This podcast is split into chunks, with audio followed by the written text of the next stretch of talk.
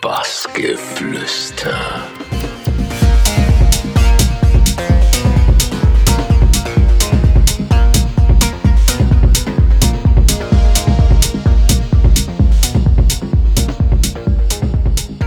Hallo, ihr hört Bassgeflüster und ich bin Drumkomplex.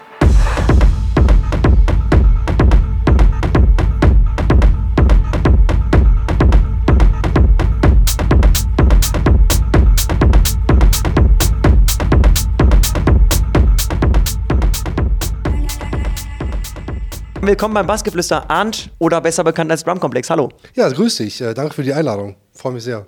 Arndt, wir sitzen gerade beide in Augsburg. Nachher geht's für dich ins Kesselhaus zu Alice im Technoland. Schon mal was gehört? Äh, freust du dich? Erzähl was. Augsburg, erste Mal, Kesselhaus, mega Laden, To-Do-Liste ganz weit oben. Äh, Alice im Technoland äh, habe ich super viele Sachen drüber gehört. Teilweise die Crew gerade schon kennengelernt. Ähm, einfach äh, familiäres Ding und ich habe richtig Bock. Wollen wir von Alice im Technoland mal an deine musikalischen Anfänge blicken? Wir haben gesehen, dass du relativ jung schon aktiv warst, was Thema Musik anging. Und zwar hast du mit dem Tonbandgerät deiner Eltern immer aus dem Radio Musiktitel mitgeschnitten. Was, was waren das dann für Musiktitel? Was hast du dir da so ausgewählt? Also es war so, ähm, ob ich die mitgeschnitten habe, das war Ende der 70er, ich bin der 74er Baujahr. Ähm, da war ich noch recht jung und da habe ich wirklich sehr, sehr oft ähm, äh, in eine Popshow auf WDR 2 äh, gehört und ganz normale Musik, die im Popbereich gelaufen ist, äh, dort auch mitgeschnitten. Mit Hilfe meines Vaters natürlich. Ähm, aber da hat sich schon gezeigt, äh, wie musikaffin ich bin und äh, wie geil ich das finde, Kopfhörer zu tragen. Aber trotzdem war ja nicht elektronische Musik so deine Anfangszeit, sondern so auch Rock, Metal. Wie muss ich mir das vorstellen? Den Arndt dann mit schwarzen Klamotten und langer Matte? Absolut richtig, absolut richtig. Mit Nieten und äh, Kutte und ein riesen Testament-Sticker äh, hinten auf dem Rücken. Ähm, aber ganz ehrlich, ich komme, ähm, bin sehr über die Pop-Schiene dann zum Metal und zum, zum Punk gekommen und ähm, habe so mit 14 bis 18 habe ich äh, wirklich äh, das auch wirklich so gelebt, mit auch in Klamotten, äh, Röhrenjeans und Springerstiefel und äh, wirklich auch auf Metal-Konzerte gefahren und habe dann, ich habe Techno, elektronische Musik, ähm, habe ich eigentlich verachtet, muss ich ganz ehrlich sagen. Anfang der 90er im Tor 3 in Düsseldorf, da war ich in der Diskothek und da lief Speedy J Pullover und das hat mich gekickt und seitdem bin ich äh, auf der Technowelle, genau. Ja. Ich kann sagen, so Acid und, und 90er Wave muss das gewesen sein. Ganz genau, ganz genau, ganz genau, ja. ja. Dann wollen wir in den 90ern auch bleiben. 93 muss es gewesen sein. Hast du auch angefangen mit dem Auflegen, aber mit, mit Platte alt. Wie sah das aus? Wahrscheinlich erstmal auch so oder wie? wie? Absolut, also wirklich absolute primitive äh, Mittel. Es gab in meinem Freundeskreis keinen, der ähm, äh, aufgelegt hat, der mir das hätte irgendwie zeigen können. Ähm, ich fand es halt geil, in den Diskotheken zu sehen, wie die Jungs da abgehen. Hab da auch mal immer geguckt äh, und habe dann wirklich auf zwei wirklich super primitiven Plattenspielern von der Marke U her, habe ich ähm, mir mein Slipmat noch aus dem Küchentuch geschnitten und da aufgelegt und bin dann angefangen, in die Plattenläden zu laufen, in Krefeld, Essen, äh, bei uns um die Ecke äh, in Kleve gab es auch einen Plattenladen, wo es dann Vinyl gab und äh, bin dann immer da weiter angefangen und habe dann da zu Hause auch gelernt. Das dauerte dann so ein Jahr auf zwei. Und dann bin ich äh, in der Diskothek in Emmerich, im Veraut, das ist eine alte Backwarm-Disco. Natürlich auch jedes Wochenende hingepilgert und habe dem DJ quasi immer auf der Tasche gestanden, habe gesagt, Kollege, lass mich doch auch mal eine Platte machen. Und dann irgendwann kam der Moment und ich durfte dann einmal machen. Und dann entwickelte sich das halt, ne? Wäre die nächste Frage gewesen. Auch Verout erster Gig halt in Emmerich. Welche Erinnerungen hast du denn dann eben an diesen ersten Gig gehabt? Warst du da, hatte, ging dir da die Drüse? Ähm, da ging mir auf jeden Fall die Drüse. Ich kann mich daran erinnern, dass ich die äh, Plattennadel in der Hand hatte und meine Hand äh, wirklich ähm, sehr, sehr gewackelt hat und äh, auch gezittert hat dabei. Ne? Aber wie schafft man es? Ähm, ich ja, sag mal, ich bin halt jede Woche in den Laden reingegangen und irgendwann lernt man die Leute auch kennen. Ne? Das ist ja heutzutage auch nichts anderes. Du musst halt auch im Netzwerk irgendwo äh, aktiv sein, um auch irgendwo ähm, äh, Anerkennung zu bekommen oder auch die richtigen Leute kennenzulernen. Ne? Weil heute, wie früher, läuft alles über Vitamin B. Ist einfach so. Ne? Du hast eine, eine, Entwicklung auch gehabt, sag ich mal, über die Jahre. Du hast angefangen mit Haus, Hardcore, dann warst du beim Techno 2.10 in der Minimal-Phase, dann wieder Tech House, dann Techno. Wie siehst du denn selber deine Entwicklung Techno, der Begriff Technomusik war in den 90ern ein ganz, ganz großer Begriff und darunter fiel auch House, Hardcore, Trance. Es war für uns alles nur Techno und diese ganzen Genre, ähm, die gab es natürlich früher auch, aber ähm, äh, entwickelten sich in den 2000er, 2000er, Jahren immer mehr in diese einzelnen Schubladen rein. Ähm, ich habe diverse Trends dann auch irgendwo mitgemacht. Also eine gewisse Phase muss man ja auch mit, mitmachen. Äh, Fühle mich aber zurzeit sauwohl im Techno-Bereich und äh, sehe da auch so meine Zukunft. Also egal in welcher, welcher Richtung, ob es mal hart, industriell, verspult ist. Ähm, es kann aber auch mal melodiös sein und äh, auch mal hausy sein von mir aus. Ne? 2-1 müsste es gewesen sein, da hast du dann auch angefangen zu produzieren. Jetzt wollen wir mal die Geschichte mit deinem Bruder erstmal noch hinten anstellen, da kommen wir gleich noch zu, aber äh, wie, war, wie waren da so die ersten Gehversuche, wirklich zu sagen, ich setze mich jetzt vor so ein Programm und hack da mal rein? Also wie war das bei dir? Also es war für uns, äh, auch für, für, mich und meinen Bruder, ähm, ganz klar, wenn wir auflegen wollen, auch überregional auflegen wollen, äh, müssen wir produzieren. Wir müssen halt auch äh, Vinyls äh, oder Tracks produzieren. Und dann war ganz klar, wie machen wir das? Ja, entweder suchen wir uns einen Produzenten, der das kann. Den, die gab es halt früher gar nicht so viele, wie es heute, heute gibt. Ähm, und dann sind wir angefangen, den ersten Synthesizer zu kaufen. Das war der Technox, ein Atari-Gerät zu kaufen, dann Cubase drauf und dann sind wir gestartet. Ich glaube auch, jetzt fällt ja ganz oft der Begriff wir. Also ich glaube, viele wissen es gar nicht, dass ihr, wenn man es so sagen will, eigentlich zu zweit seid. Dein, dein Bruder, der ist ja, äh, wenn ich es jetzt richtig recherchiert habe, äh, gelernter Tontechniker. Also er mischt eure Sachen ab und mastert die und du schreibst die Nummern ja eigentlich schon und, und spielt sie dann auch im Club. Wie, wie wichtig ist das denn, dass man so einen engen Vertrauten an der Seite hat und vielleicht auch ein Stück weit noch ein besseres gehört als Tontechniker? Also die Aufgabenteilung war, war ganz klassisch. Ich habe die Sachen am Anfang früher mit ihm zusammen äh, erarbeitet und er hat die auch gemischt. Und äh, über die letzten Jahre hat es so rauskristallisiert, dass ich die ganzen Sachen auch alleine mache und äh, er nur noch diese Mischaufgaben nimmt. Er ist halt ein total intro, introvertierter Typ und ich bin halt sehr extrovertiert und deswegen stehe ich auch gerne auf der Bühne. Und ich denke, dass diese, diese Symbiose zusammen da auch schon den richtigen Output, Output hervorbringt. Ne? Aber bist du nicht manchmal auch ein ähm, bisschen traurig drüber? Weil ich meine, es gibt ja viele, die ja gerne zu zweit unterwegs sind, weil es ja lustig ist, vor allem auch mit dem eigenen Bruder. Habt ihr da mal drüber gesprochen? Also es ist wirklich auch jetzt nach den Jahren kein Thema mehr? Absolut nicht, absolut nicht. Also es ist eher so, dass sich das in den letzten zwei Jahren auch so ein bisschen auch zurückentwickelt hat. Ne? So, dass äh, ich immer mehr die treibende Kraft bin und auch viele Sachen, also fast die meisten Sachen alleine mache. Und äh, ich kann mir auch nicht vorstellen, zusammen auf der Bühne zu stehen. Wenn ich eine Live-Geschichte hätte, also wirklich richtig live, also nicht nur mit Ableton spielen, sondern an Maschinen, wo man wirklich auch vier Hände bräuchte, dann würde ich es ähm, super interessant finden. Aber ich bin halt liebend gern DJ und äh, da spiele ich halt am liebsten alleine. Ja, und dein Bruder sagte auch, ich sag mal, den Fame, den du jetzt über die Jahre aufgebaut hast, der, der darf ruhig auf da, bei dir bleiben. Ja, ja, ja, absolut. Das gönnt er mir auch, volles Programm. Er ist auch stolz drauf, und, aber er hat auch gar keinen Bock drauf. Also er ist lieber der, Menschen, der Mensch im Hintergrund und äh, nee, nee, wir gönnen uns da auch alles. Das heißt, bei eurem Label, was ihr ja zusammen auch gegründet habt, ich glaube, vier, vier, du alleine, okay? Vier Jahre ist es jetzt, ja. Complex Records, genau. äh, alt das Baby, das heißt, dein Bruder ist da auch gar nicht aktiv dabei? Nein, das ist, das Complex Records habe ich komplett alleine äh, gemacht und ähm, bin super froh, wir sind jetzt fast beim 50. Release und äh, im Mai kommt äh, die Cosmos EP von mir und äh, da bin ich schon stolz drauf, dass wir das jetzt vier Jahre durchgezogen haben und die Entwicklung ist super. Was habt ihr, was hat euch denn damals dazu äh, gebracht, einfach zu sagen, ich schaffe einen Space, wo ich meine eigenen Dinger wann, wie und in welchem Sound ich da reinhauen will? Du bringst es gerade absolut auf den Punkt. Genau das ist es nämlich. Ne?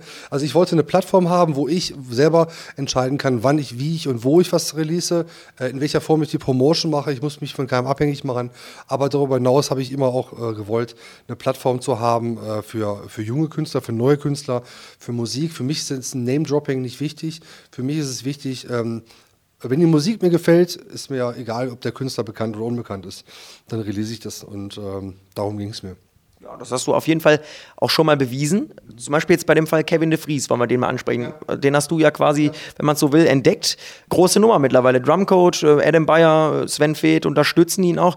Macht, also wie hast du den erstmal entdeckt und zweitens macht dich wahrscheinlich schon auch mächtig stolz, dass du so jemanden, ich sag mal, durch deine Plattform, die du geschaffen hast, auch dahin gebracht hast, wo er gerade ist, oder? Also Kevin und ich sind ja äh, wirklich beste Freunde und äh, ich sehe, wir sind äh, fast 20 Jahre ähm, vom Alter unterschiedlich, ähm, verstehen uns aber oh, wahnsinnig gut. Und äh, Kevin hat mir ein Demo geschickt, äh, wo ich dann reingehört habe irgendwann mal. Und äh, dann habe ich gesagt, ich muss das machen. ich Bock drauf, Musik finde ich gut, hat sich dann so entwickelt und ähm, den Werdegang von Kevin kann ja jetzt jeder sehen und ähm, bin ich super, super stolz drauf, wie er sich da gerade entwickelt und ich stehe da auch immer hinter ihm, wir, wir quatschen jeden Tag und schreiben, gerade auch noch geschrieben, er ist heute Abend in, in Köln und in Neuss und... Ich habe ihn auch dieses Jahr in Nürnberg gesehen, super Junge. Aber ich kann nur sagen, das heißt, ähm, was, ist, was muss es für dich für Anforderungen erfüllen, dass du dir überhaupt so eine Demo erstmal aufmachst? Es gibt ja viele, die sagen, ja, ja, ich höre mir die alle an, aber da weiß man im Endeffekt schon, dass das gar nicht der Fall ist. Das kann bei mir auch passieren. Also ähm, manchmal, manchmal trifft man ja Leute am Wochenende, das habe ich zum Beispiel bei der Noemi Black jetzt gerade gehabt, mit der haben wir Silvester zusammen gespielt in, in Memmingen auf dem äh, Rave äh, im Airport und ähm, dann hat sie mir eine Woche später eine Demo geschickt und habe ich sofort reingehört, Tracks passten, habe ich es gesigned. Das ist jetzt diese Woche rausgekommen oder letzte Woche rausgekommen. Ne? Ich meine, die Flut der, der, der, Nachrichten, die ich jeden Tag bekomme, ist natürlich immens. Und äh, da kann es dann auch schon mal sein, dass ich Sachen nicht reinhöre. Aber wenn mich das Demo erreichen soll, dann wird es mich, mich auch erreichen. Beim Kevin war es auch so. Er hat da auch nicht nachgelassen, hat immer nachgebohrt und war schon gut, auf eine charmante Art und Weise. also lohnt sich auch manchmal dran zu bleiben einfach. Ja, auf jeden Fall, auf jeden Fall. Ja, wollen wir zu deinem Debütalbum kommen? Crossing Borders hast du zusammen mit einem ähm, Kollegen, sage ich mal, auch gemacht, dem Ruhl Salemink. Dem Ruhl Salemink. Hast du es zusammen gemacht und zwar auf Intec. Ich meine, jeder, der ein bisschen, bisschen auskennt, der, der weiß, dass das das Label von Karl Cox ist. Jesus, hast du dir wahrscheinlich am Anfang gedacht, wie hast du das da hingekriegt, das hingekriegt, dass es da auch wirklich auch kommt? Du hast recht, Jesus habe ich wirklich gesagt. Ähm, wir haben, wir haben die, die Zusammenarbeit mit Karl und äh, der Intec Crew, die ist ja schon jetzt ein paar Jahre auch am Start. Äh, gegenüber Bush Records, Eric Powell, bester Freund von Karl Cox, so eine Symbiose. Dann durften wir mal auf Intec eine, eine EP machen, wo ich schon super, super glücklich war, darüber war. Und dann Ruhl und ich haben ja unheimlich viel zusammen gemacht. Ist auch eigentlich auch daraus entstanden. Komm, wir machen mal eine EP zusammen. Hat dann super geklappt. Er kommt aus Holland, ich aus Deutschland. Wir wohnen aber nur 15 Kilometer von, voneinander entfernt. Ich wohne an der holländischen Grenze und er wohnt an der, der deutschen Grenze. Also von daher, die Wege waren kurz. Ähm, habe ich gesagt, du lass uns ein Album machen. Ja, ja, warum denn nicht? Ja, lass es machen. Dann haben wir das Album fertig gemacht, dann haben wir es zu Karl geschickt. Der war auf dem Weg mit dem Flieger nach New York, hat es währenddessen gehört, hat dann, ist dann gelandet, hat dann uns sofort eine E-Mail geschrieben, sagt er, Jungs, every track is a winner, I want to have that. Und dann hat sich das so entwickelt. Ne? Und dann kam das Album auf Fintech raus. Also schon ganz verrückte Geschichte gewesen. Ja. Was hat sich nach diesem Album für dich verändert? Also jetzt mal Hand aufs Herz. Alles, alles. Also also es ist ja, Gott sei Dank ist es bei mir so, dass die ganze die Karriere relativ homogen abläuft. Also ich bin jetzt kein äh, Überflieger, der von, von, von, von heute auf morgen äh, irgendwie durch die Decke geht, sondern es steigt dann peu à peu. Und das war, es gab dem Ganzen dann nochmal so, so einen Schub. Äh, wir haben dann auch auf Awakenings das erste Mal gespielt, ähm, im, im Gashoder. 2014 auf 2015, was dann auch nochmal so ein i-Tüpfelchen war. Ja, und dann kamen halt auch die Agenturangebote und äh, auch andere Plattenverträge und es war schon sehr, sehr schön, ja. Wollen wir jetzt mal von deinem musikalischen Erfolg mal zu was ganz anderem kommen? Du hast es beim Artist Dinner vorhin auch mal erwähnt. Du machst sehr, sehr gerne Sport, Kraftsport, joggst auch viel, zwei bis dreimal die Woche, hast du gesagt. Wie wichtig ist dir das, sag ich mal, auch als so eine Art Ausgleich neben diesem ganzen ähm, ja, Reisen und, und Musik, ähm, Business, sag ich mal? Also Sport ist für mich äh, sehr, sehr wichtig, weil ähm, Sport mich wirklich in, äh, wieder in die Balance bringt und äh, mich auch runterholt. Und äh, ich bin halt ein Mensch, der seinen Körper spüren muss. Ne, ich gehe auch, wie gesagt, auch gerne wirklich einmal die Woche in die Sauna oder zum Sport und ich muss einfach meinen Körper spüren, um, um äh, auch im Gleichgewicht zu sein und den Stress abzubauen. Und es gibt für mich dann halt nichts Besseres als Kraftsport oder auch zum Laufen gehen. Ne? Gleichgewicht ist, glaube ich, auch eine ähm, gute Überleitung, denn du hast relativ lange hast du, du bist ja gelernter Industriekaufmann, hast beim Rhein-Wale-Terminal auch gearbeitet, bis 2015. Du hast relativ ja. lange daran festgehalten an diesem Job, obwohl du, ich sag mal schon, der Erfolg sich abgezeichnet hat. Wie wichtig war es dir denn in dem Moment wirklich ein zweites Standbein zu haben und es vielleicht auch sogar immer noch zu haben als gelernter Industriekaufmann? Es war für mich ganz, ganz schwierig, ähm, auch in, in dem doch recht hohen Alter. Ich bin jetzt nicht, nicht, mega alt, aber ähm, ich sag mal, wenn man mit Ende 40 dazu entscheidet, äh, seinen Job nach 16 Jahren hinzuschmeißen, seinen festen Job hinzuschmeißen und dann nur Musik zu machen, dann zeigen die meisten äh, dir einen Vogel, denke ich mal. Aber ähm, es war ganz klar, die Türen waren offen. Entweder geht man da komplett durch, um das nächste Level auch zu erreichen, oder man hält es auf einem Level. Ähm, und aber für mich war immer wichtig, ähm, schon ähm, Champions League zu spielen und nicht irgendwie in der Kreisliga zu bleiben. Nee, nee, also mir ist nichts in, die, in, in den Schoß gefallen. Also ich habe für alles, was ich erreicht habe, selber hart erarbeitet. Und äh, ich war nie ein Mensch, der, der irgendwie versucht hat, äh, nur durch irgendwelche Kontakte. Natürlich muss man Kontakte haben, aber ich wollte immer durch Leistung überzeugen. Und das mache ich heute immer noch und äh, das wird sich auch nicht ändern. Sollte der Fall mal eintreffen, es läuft nicht mehr gut. Wäre das was, was du dir wieder vorstellen kannst, da genau wieder einzusteigen in diesen Beruf auch, oder? Ähm, das könnte, könnte möglich sein, aber ich könnte auch im, im Musikmanagement-Bereich oder im Booking-Segment oder keine Ahnung, auch in verschiedenen anderen Segmenten im Musikbereich arbeiten. Noch macht es mir zu viel Spaß. Also noch habe ich eine riesen To-Do-Liste, die da abgearbeitet werden muss und äh, ja sind gerade ganz viele froh und atmen auf, dass das, dass das gerade der Fall ist. Also ich bin, äh, habe noch ein paar Jahre Zeit. Also ich sag mal, die Techno-Rente ist noch nicht da. Dann kommen wir da zu einem Punkt, vorletzte Frage. Jemand, der das vielleicht früher äh, sich nicht gewünscht hätte, dass du diesen Satz gesagt hast, das ist dein Vater, der war äh, oder ist Berufssoldat. Mhm. Ähm, er war lange Zeit dagegen, dass du eine Musikkarriere einschlägst. Ja. Dann hast du es aber doch irgendwie geschafft, dass dein Vater sogar mal bei einem Gig von dir war. Ich meine, erste Frage, wie hast du das geschafft? Und zweitens, das war bestimmt einer der wichtigsten Momente in deiner Karriere, oder? Dass er dabei war. Du hast dann, glaube ich, gesagt, er hat sogar noch Hände hoch und gefilmt und war total stolz. Also erstmal Respekt, wie gut du recherchiert hast. Das finde ich ja wirklich bemerkenswert. Genau so ist es. Ähm, ich kann mich noch daran erinnern, da war ich so irgendwie knappe 20. Da bin ich mit meinen Schallplatten äh, mit der Fahrradkiste äh, hinten am Fahrrad äh, losgezogen und der hat mich für verrückt erklärt, dass ich da losziehe. Und irgendwann kam auch der Spruch, jetzt bist du über 30. Ähm, jetzt, jetzt hör mal mit dem Quatsch auf, es ne, reicht so langsam. Ähm, aber jetzt sind wir genau an dem Punkt angekommen, er ist in der Rente ähm, und ist auch ein bisschen ruhiger geworden natürlich, äh, dass er das super, super. Im Gegensatz zu dir, ne, dann quasi. äh, super, super spannend findet und äh, mich da total unterstützt. Und er findet es auch echt äh, klasse, wenn man bei uns durch den Ort geht und die Leute natürlich ihn darauf ansprechen, äh, was ich so mache. Und nee, ich habe da die absolute Akzeptanz von ihm und ich habe mir das auch immer gewünscht. Ne? Also gibt ja nichts Schöneres, als wenn dein Vater auch hinter dir steht. Ne? Würdest du sagen, dass du das sonst so durchstehen würdest, wenn dein Vater nach wie vor dagegen gewesen wäre? Ähm, ich würde es genauso durchziehen. Also das, das, das muss ich dann außen vorstellen. Ne? Ähm, ist natürlich jetzt nochmal wirklich der Punkt, wo, wo ich selber auch eine Zufriedenheit habe, dass meine Familie hinter mir steht. Und, äh, aber ich jetzt genauso. Also wie gesagt, den ganzen Weg dorthin habe ich ja auch alleine bestritten, von daher. Ne? Und er geht ja weiter. Hast du gerade schon gesagt. Was steht ähm, letzte Frage, klar, die, der Zukunftsausblick, was steht denn noch an jetzt in der nächsten Zeit? Also wir haben, ähm, äh, ich habe wahnsinnig viele Remixe gemacht, äh, auf, unter anderem auf dem Label von Steve Lawler. Ähm, ist jetzt gerade was rausgekommen. Dann ähm, habe ich auf Off-Recordings ähm, gerade eine Nummer, eine 3-Track-EP, Komplex-EP rausgebracht, die auch äh, in den Beatport-Charts erfolgreich ist, bis auf 49 bisher gegangen.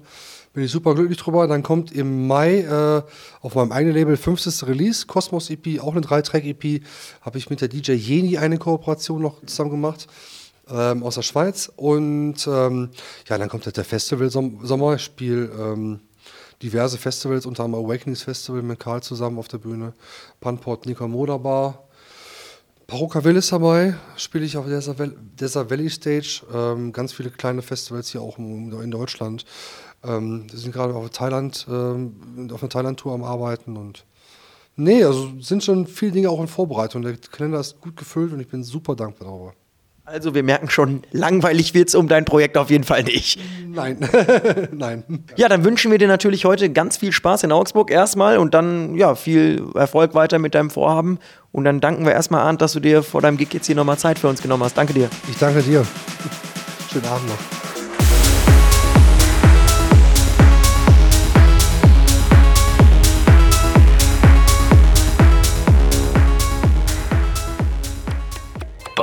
Geflüster.